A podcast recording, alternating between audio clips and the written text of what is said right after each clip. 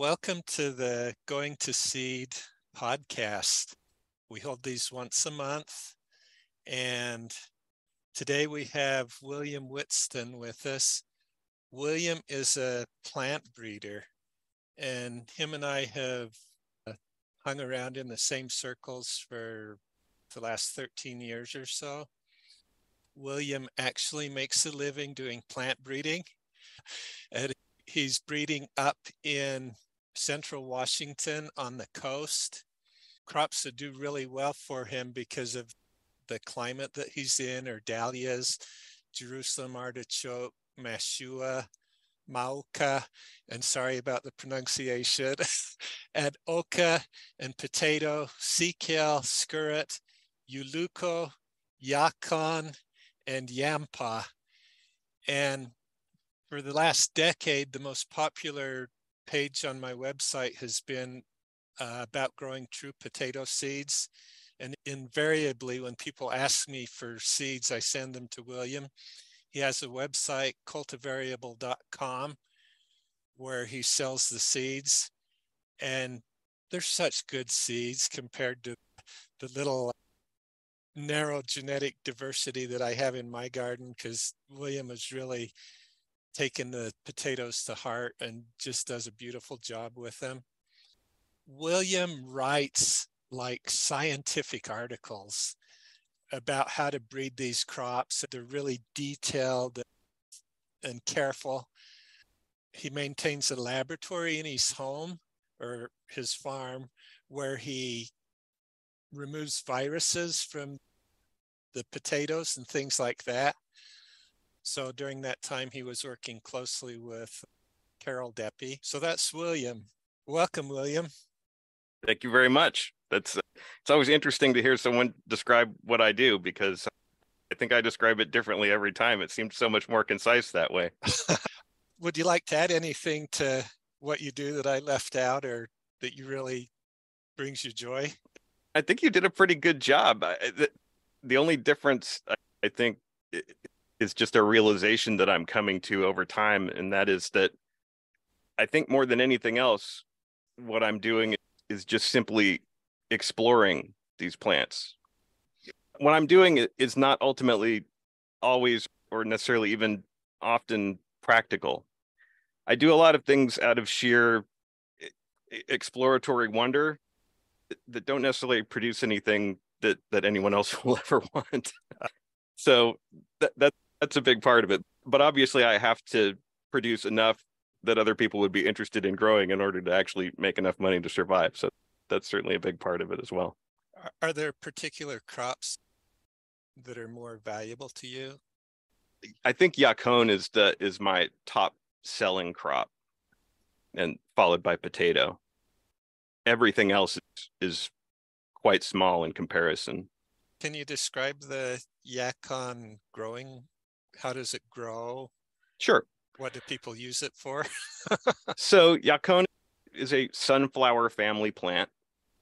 structurally similar to a Jerusalem artichoke in that it's a it's a tall, typically somewhere between five and nine foot tall plant with a structure overall similar to the sunflower Jerusalem artichoke. It has much smaller flowers, but it produces very large storage roots that are sweet and are typically consumed more like a fruit than like a than like a root vegetable.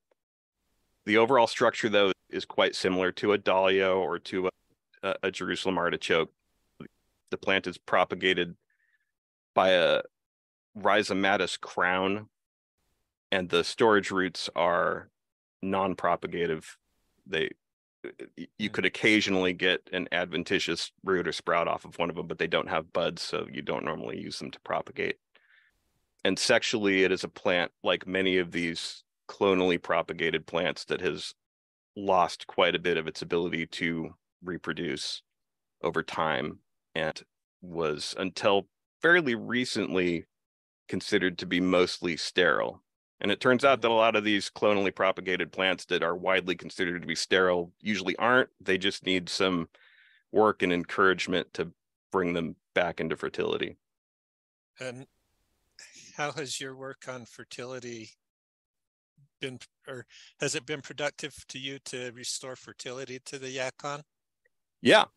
So it, uh, initially, I grew about six varieties of yacon that had been collected over the years, and and they were South American heirloom varieties that had, by hook or by crook, made it into Europe or North America and then circulated as things do.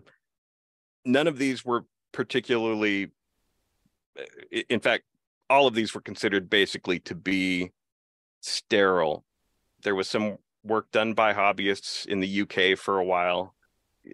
You may know Owen Smith of Radix and and some others worked quite a bit to try to get seed from Yacon and really only succeeded in one case where they were able to cross Yacon with a wild relative and get a mm-hmm. hybrid through that.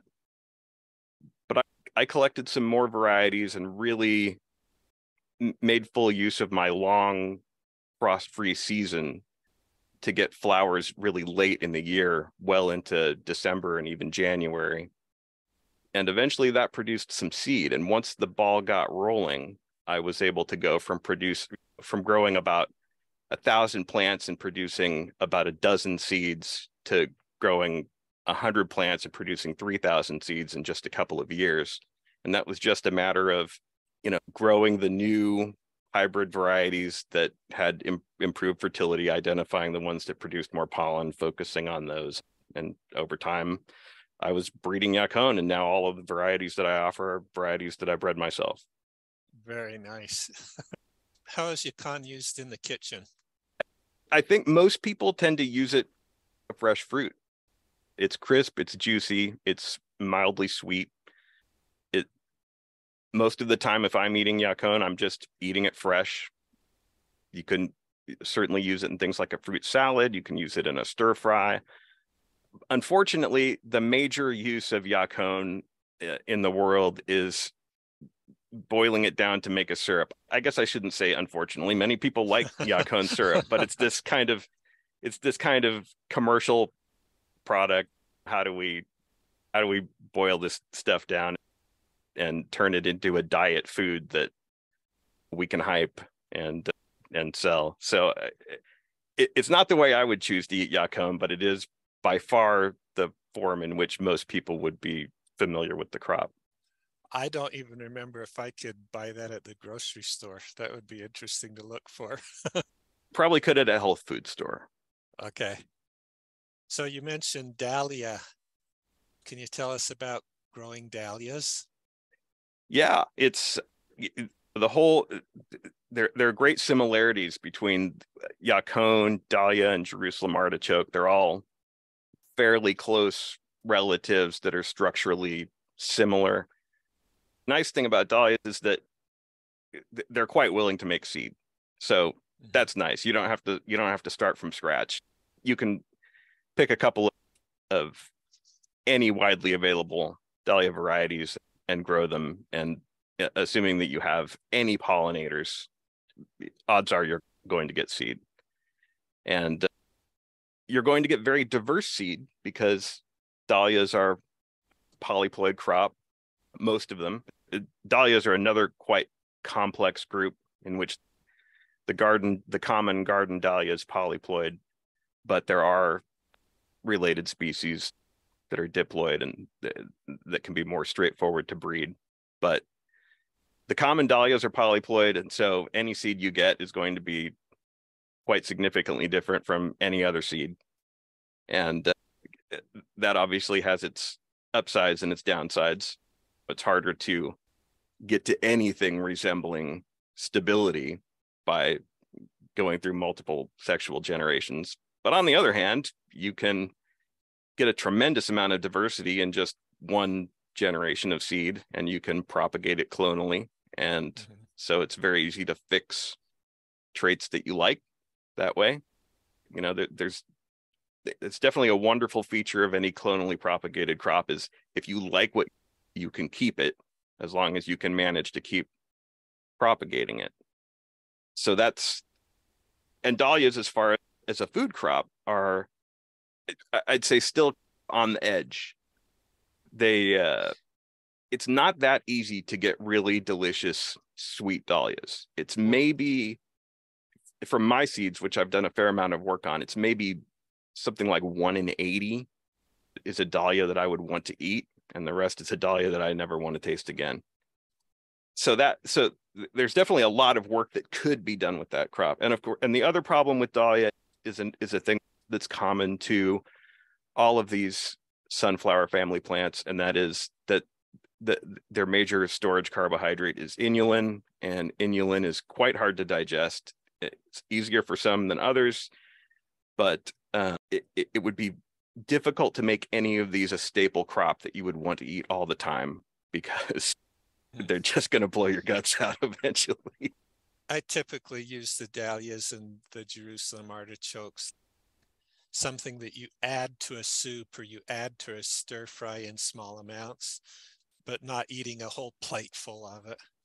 You definitely wouldn't want to eat them like potatoes unless you're a you're an unusual person. There are people who can do that. There are people who can just pile on the Jerusalem artichokes and never have a problem. But I have tried to adapt to those crops. I've followed the the common advice that if you add them to your diet in increasingly large amounts, eventually your gut microbiome will adjust and you'll simply you'll be fine. And I've not uh, found that to be true.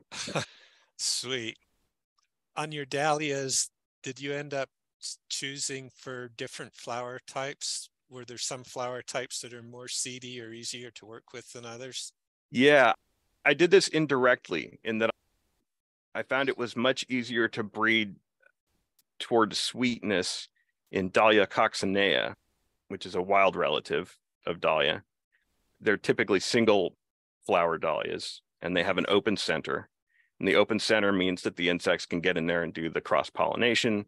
And so you're going to get a lot more seed. And so it's a nice coincidence that the dahlia species that is that tends to be the the the best to eat is also one of the ones that's easiest to breed. I, I also found my dahlia breeding moving in the direction of single flowers instead of the all those petals that interfere with pollination yeah, it's really difficult. It, it, if a dahlia is sufficiently ornamental, it's effectively sterile because no insects are going to be able to get in there and do any pollination. I used to get rotten, rotten seed heads, and that was really nasty. yeah, you you literally have to pluck the petals out if you want that to work.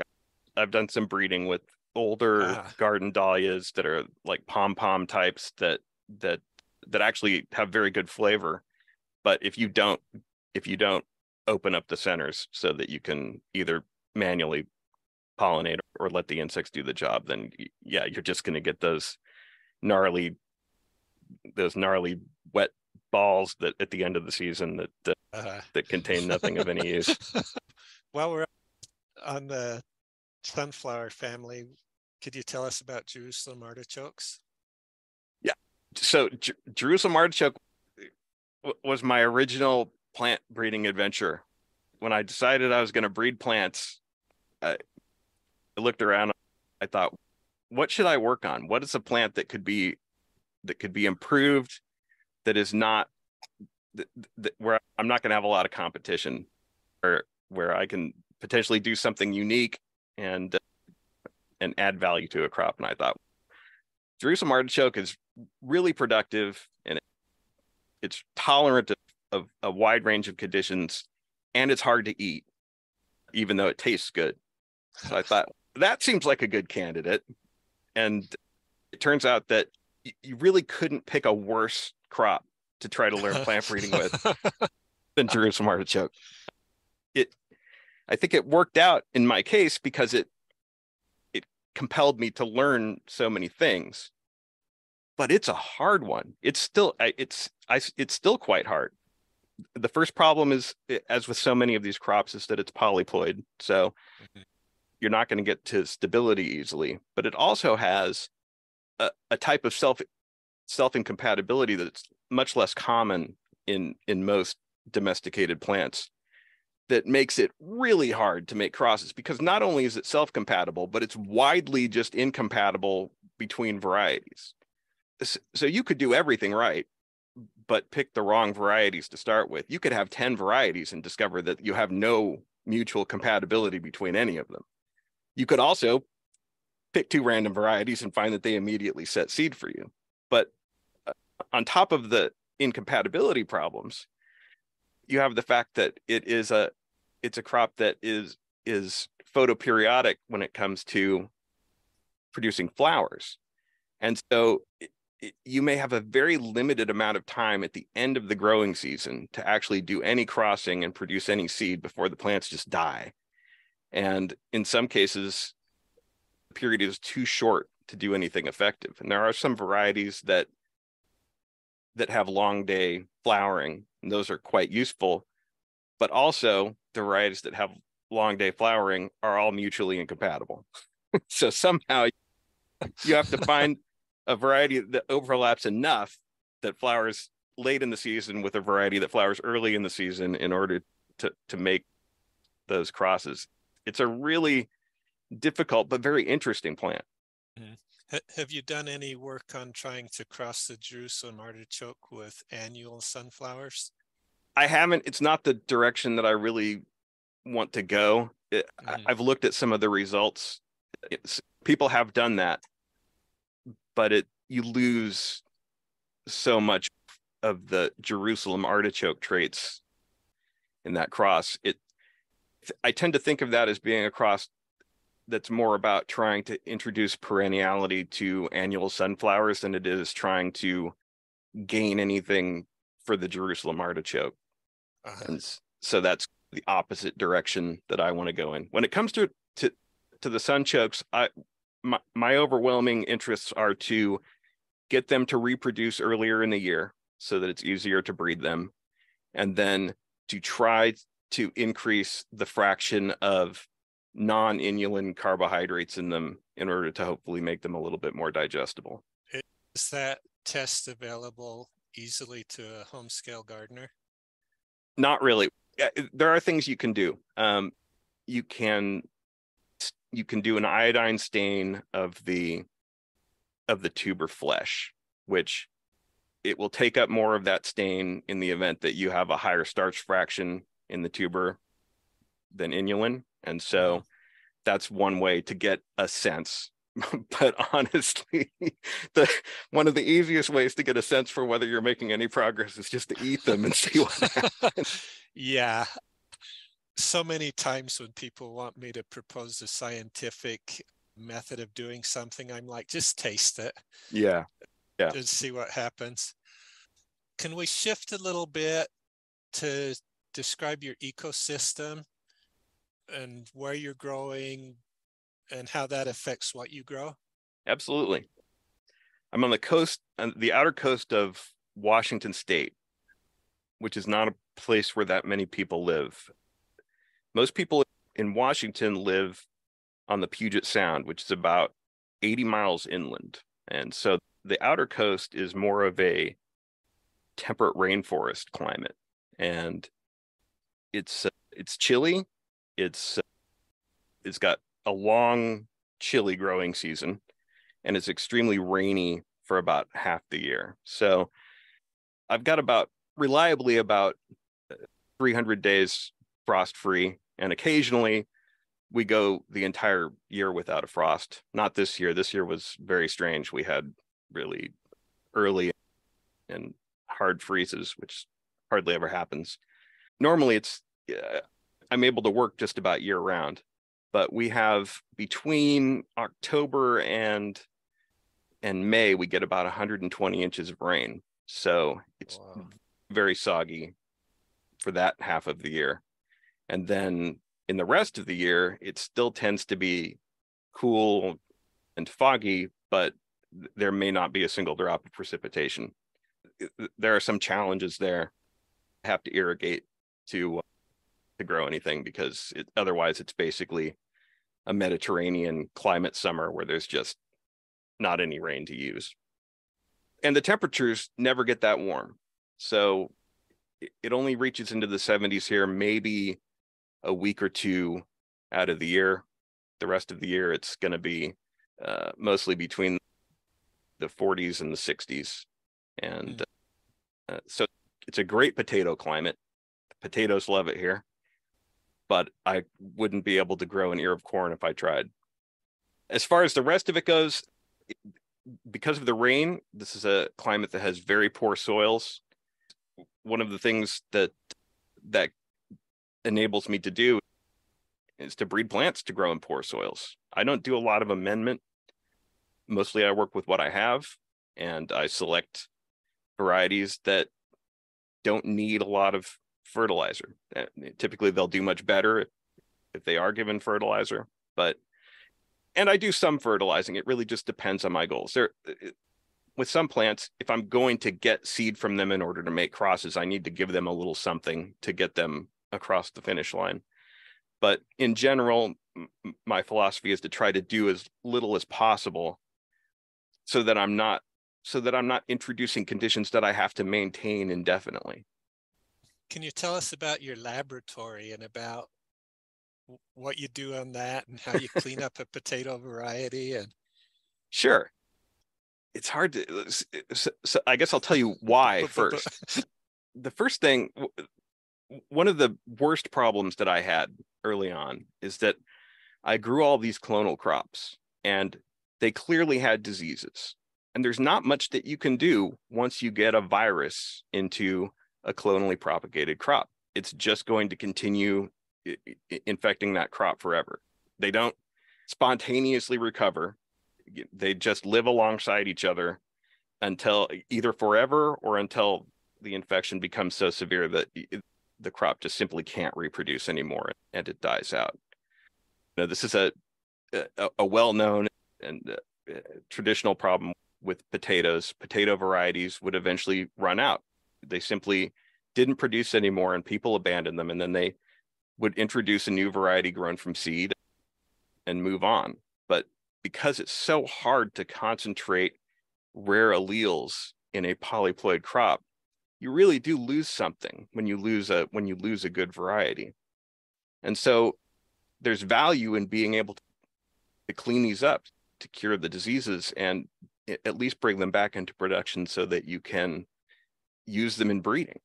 And uh, there's really only one way to do that which is to which is to grow them in under laboratory conditions where you can apply techniques like thermotherapy chemotherapy and there's some other lesser known cryotherapy is another option where you actually can freeze the growing tips of the plants to kill viruses that because that requires liquid nitrogen that's a little bit beyond my my scope but the first stage to being able to do this for the most part is tissue culture. You need to be able to establish the plants in culture in a form where they are easy to work on. In in rare cases you can directly treat a tuber. There are some viruses that are just acutely sensitive to heat for example and you can actually heat a potato tuber up to the point for long enough where the virus dies but the tuber doesn't but in general the mass of a tuber is so great it's really hard to wipe out a virus in something of that size but if you can establish a very small plantlet in tissue culture and you can get it growing rapidly, the mass that you have to deal with is so much less. The amount of virus in that mass is so much less that it's more sensitive to various techniques. And one of those is again is thermotherapy. You can establish small plantlets, you can get them growing rapidly. You can put them in a in an incubator at a temperature that's high enough to potentially kill a virus but not kill the plant itself. And over time, you can clear them of viruses that way. You can also subject them to chemotherapy, and this is one of this is typically one of the more effective strategies. There's a common antiviral known as ribavirin. If you introduce that into tissue culture with a plant that has a virus, it over time is very likely to clear that plant of infection.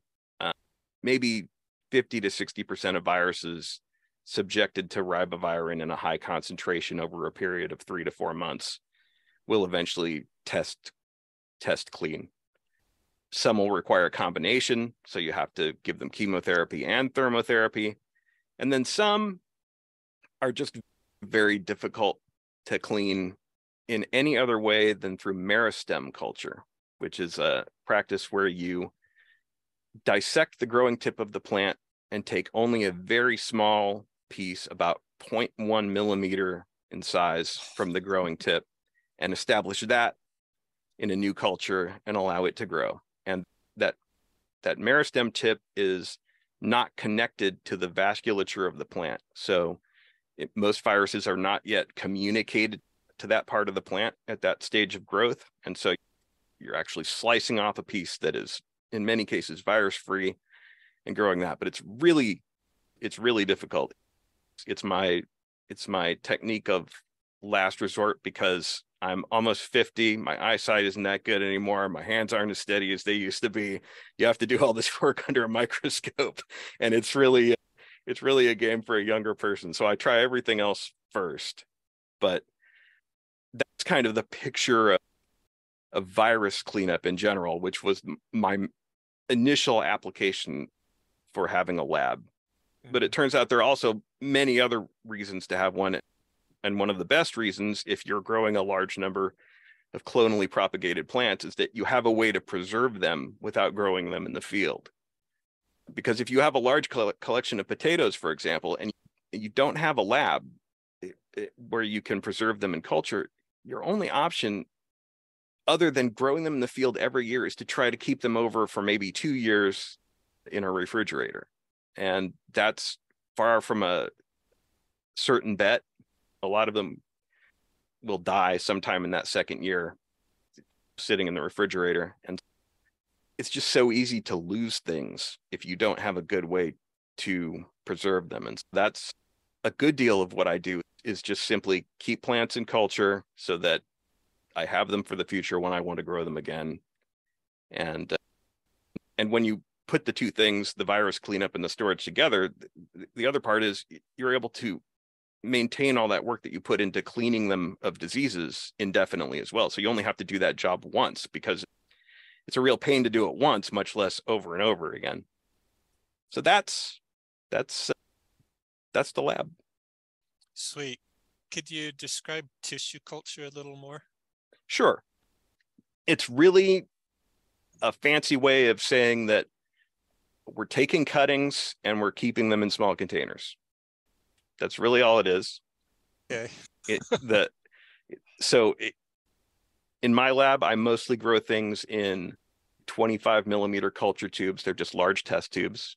And it, in each test tube, I use an agar based media that contains typically a, a, a blend of uh, of minerals and vitamins that's known as Murashige and Skoog medium.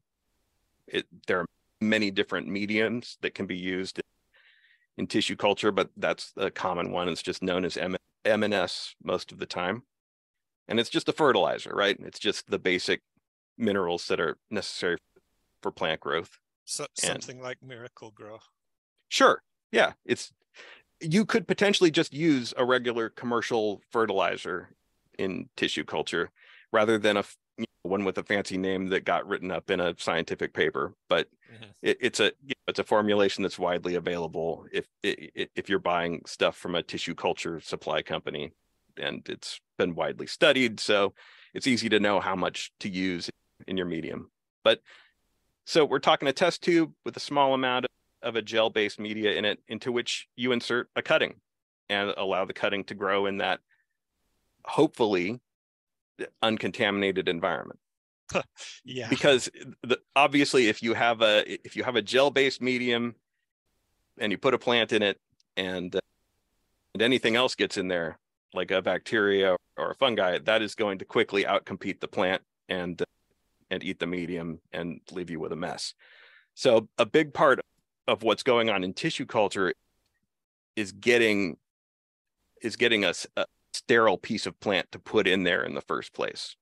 That's actually the hardest step in tissue culture is establishing a new culture. Once you have a plant in culture and it's it, it it's sterile as long as you can maintain an aseptic technique to cut it up and transfer it to new tubes that's very easy you can do that all day long You just you work in a clean environment, you cut it up, you establish new cultures, very easy. But it's that first one that can be a real pain because uh. plants don't just have contaminants on the outside, they have them on the inside too. And so you can clean the outside of a plant all you like and and that will work in many cases but there is a lot of there there are a lot of endophytes that live within plants and some of them are beneficial and some of them aren't and some of them are beneficial unless you put them in an environment where they can take over in which case they're no longer beneficial. And there's a lot of complexity there as well. Thank you. Could you talk about the open source seed initiative a little bit? Absolutely. I, so the goal overall of the ossi is to provide a, a protected commons where people can can share new plant varieties without al- allowing others to later lock them up by the use of patents or or other inter- intellectual property protections. So it's a simple pledge that you place on your varieties that that says that neither you nor anyone else can lock these varieties up in intellectual property protection. They are they are forever available for anyone to use in any way that they see fit, as long as they also agree to the pledge that no one can later take the descendants of these varieties and lock them up with intellectual property protections. And I thought that was a great idea. It was something that I had been thinking about before I, I, realized that the OSSI existed because my in my previous life I worked in the software industry and so I was very familiar with the concept of, of open source software and copyleft ideas and I'd also just seen a lot of what I thought was pretty dodgy use of intellectual property protections in in, in that industry so I'm actually not opposed to intellectual property protections in general but I just thought there should be a, an alternative and I think the OSSI is a great alternative. I think it's fine to have both. I think it's fine to do either one, but I release all of my varieties under under OSSI. Have I don't think that's something that I will ever stop doing. I don't have any interest in in releasing new varieties any, any other way. And there there are a variety of reasons for that. I'm I I, pref- I, I prefer the idea that people can use my varieties in any way that they like. I think that's I would have just released them public domain if something like the OSSI didn't exist. But I, I, I like the idea that this is a little bit stronger in saying no, they have to remain free to use for everyone far into the future. I like that. But there are also practical reasons why I would not undertake something like plant variety protection or uh, patents or any of those things. And that's simply that these things are not practical for a small plant breeder. They're expensive. Mm-hmm. You'd have to sell a tremendous amount to to justify the cost of anything like that. And uh, I breed very specialized things that not many people are interested in that often don't last for very long. If I keep a variety for 5 years, that's a long time. So they're just the other types of intellectual property protection just wouldn't be practical choices for me even if i even if there were things that i wanted to do so could you talk a little about so supposing someone develops a new variety how do they go about getting that recognized by the ossi sure yeah that's a very straightforward process. If you go to the ossi website there there's a form there that you can use to submit your variety and you just basically have to give a little bit of background information on it. Talk about what varieties went into the breeding what process you went through to to select it and uh, typically you'll it, i can't remember what all the questions are but it it'll ask you to talk about what your goals were and then what the actual outcome was and it, there's nothing that's difficult to answer but the goal there in general is to make sure that there was actual breeding work done.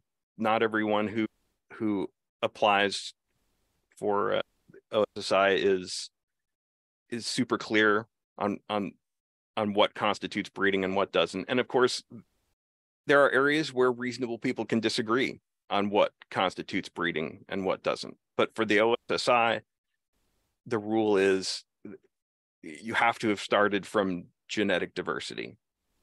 In general, they're not going to recognize a process, for example, where you grew an open pollinated variety for five or six years and now claim that it is locally adapted without there having been any introduction of more genetic diversity to that line.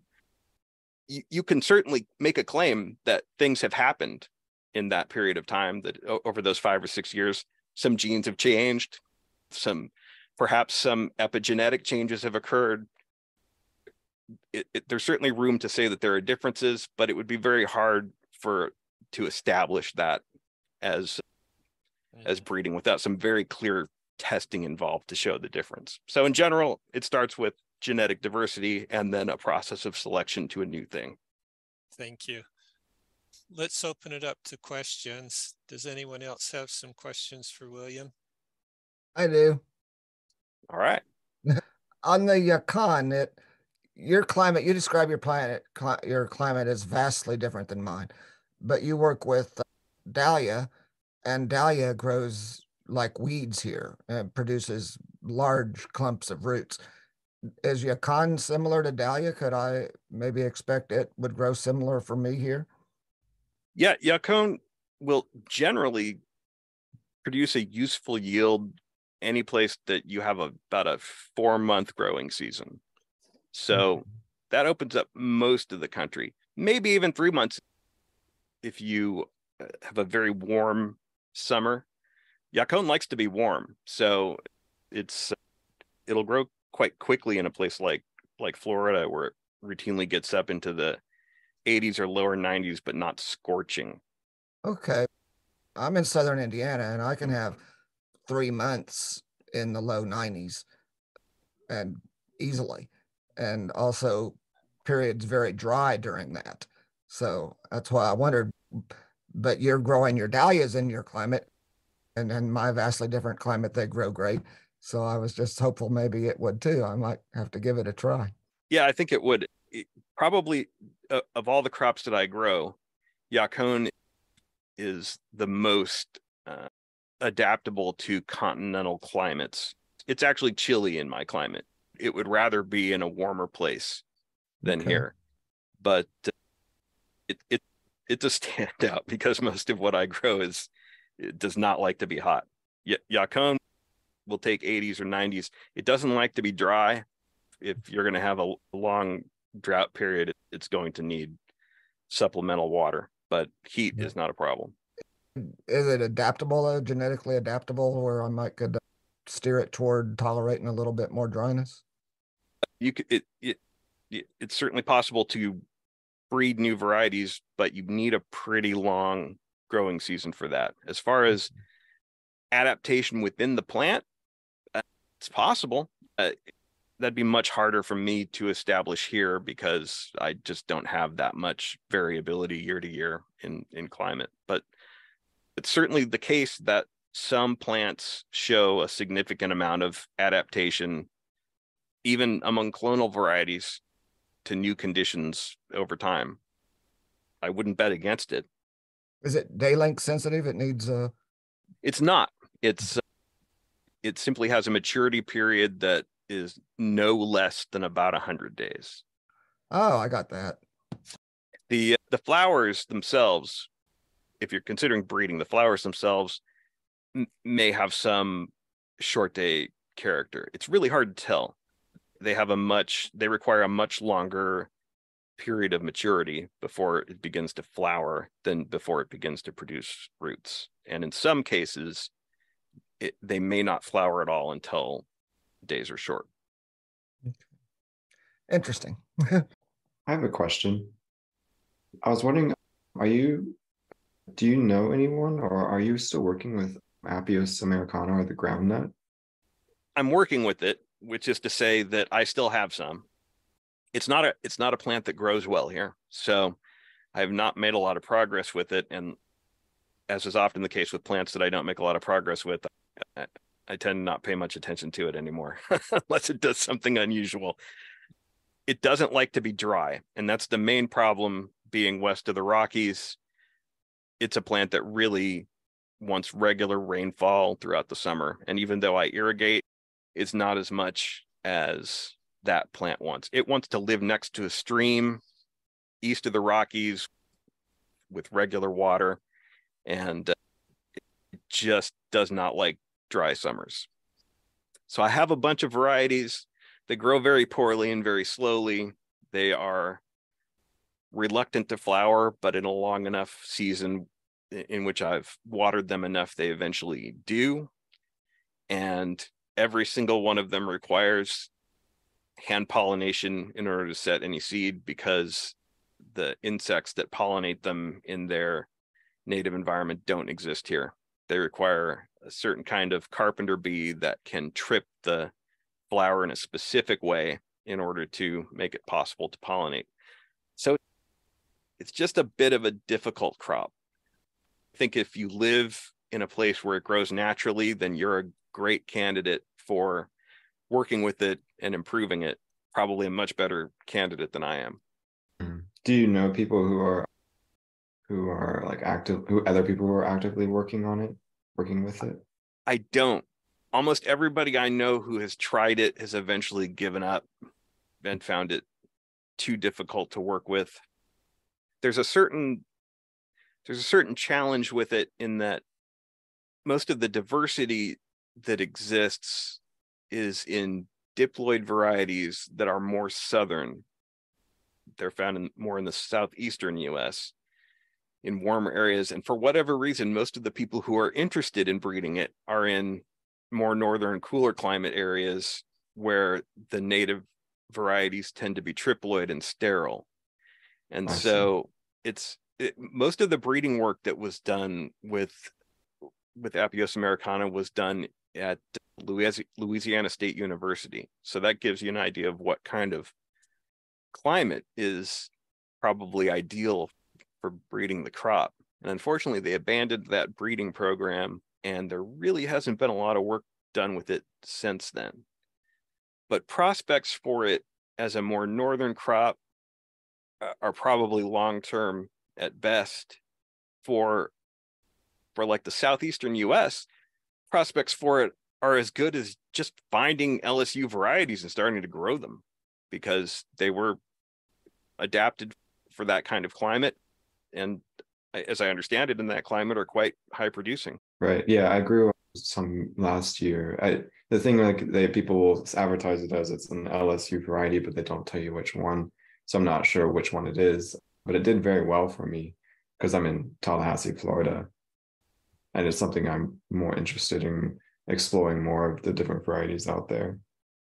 But I have some and I'm slowly introducing what I have into tissue culture, which is likely the way that I will begin to share it again whenever I do start to offer it because it just it's not a crop that reproduces well by tubers in this climate. I'd be digging it every five years to get a small crop that would be worth selling. So in the future, I, I will have more of the LSU varieties. I'm at this point, I'm just gradually taking them out of the places where they've lived for the past 10 years and introducing them to culture so that I can get them to people who want to grow them. I think for you in your climate, you could much more easily be a ground nut breeder than I could. And the world could use some ground nut breeders. Uh, I would encourage that. Yeah, thank you. Okay, Bill, this is Holly. I have a question on true potato seeds okay. and land racing. So I live in a short climate, which I mentioned earlier that 54 days, I'm pretty sure of. I may get up to 80 depending on the year. And I have successfully grown red potatoes that you just buy the, the tuber seed potato at the store, wherever that you buy seed potato. But last year I grew true potato seed for the first time and I actually harvested quite a bit of, it was just a, a landrace variety mix. So I've looked on your website and see all the different varieties that you have. And I just want to know how many, how much land racing do you do with your true potato seeds? And as I go forward, are there varieties that would be better for me to try or just try them all and see what grows here? Yeah, that's an interesting question. I'm not entirely sure how to answer how much land racing I do. So many of the things that I offer are mixes, and those mixes uh, have occurred in many cases over multiple generations. So I've I've saved from an initial base of clones. I've selected for the trait of interest among those clones. Then I've crossed them to each other and then repeated the process. And so I'd say that makes it a land race of a sort. It, but I'm not selecting in most cases for anything other than a very specific trait. So if I'm if I'm offering red tetraploid potato seeds, then I'm selecting for red. and there are right. some other things that I'm selecting for just unconsciously. Generally, if, if a variety is, is not large enough, not yielding, not whatever, I'm throwing it out, but I'm not really uh, uh applying any specific measurements to it. Mostly what I'm doing is trying to get genetics out of clones and to make them available as seeds. And I'm not thinking too specifically about what else is going into that mix. And in many cases, I'm not growing things for multiple generations. So if you look at my website and you see anything that's a TPS mix, that is something that has been grown for multiple generations. For example, okay. my wide TPS mix is uh, that's something that's been grown annually for 10 years where every year i'm selecting the best then i'm saving seed then i'm plowing it back into that seed mix so i think that's a pretty good case for a kind of a land race style growing in others if there's a name on a variety i might have only grown it once just enough to get seed out of it. I, when people ask me i typically recommend williams tetraploid mix and then select out of that for what you love. Yeah that's the idea in general is that i'm not trying to bring you i'm not trying to bring you a, land race that you would necessarily just continue growing indiscriminately. I'm trying to bring you a source of genetics from which you select your starting material and then and then produce whatever you want from there. Right. So that's what i'm looking for potatoes that i can grow here that i can get them to harvest. Like last year i planted 300 potato plants and harvested maybe 250. And none of them went to seed. But I'm having a short season. So this year I'll plant the, some of those from tubers and hope that they will make seed. So it's just a short season. I got tubers and some as big as my fist and some like marbles. I had a range of colors and sizes.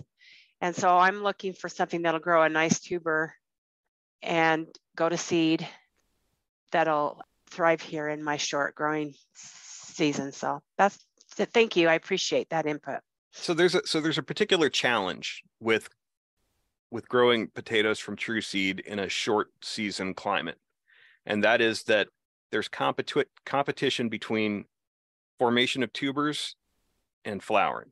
And it, early potato varieties very rarely flower. And when they do flower, they flower briefly because that plant is in a race to form tubers and die. And there's very little time and very little energy for it to form flowers. So, all the best known early potato varieties are a real pain in the ass to get seed from.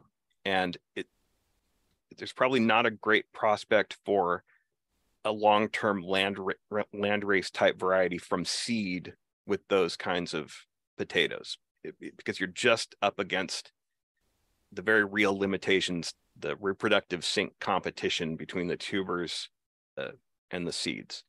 So, what I would recommend in that case is trying to mix in some more mid season type potatoes with your early potatoes and focusing on getting seeds in the years when your climate, when your when your growing season is long enough to cross over between those because you're going to get a lot of early seed from a cross between an earlier variety and a mid-season variety and probably enough to keep yourself going through the years when when your season is short but if you focus entirely on really early potatoes you'll have to undertake specialized techniques in order to get seed from them.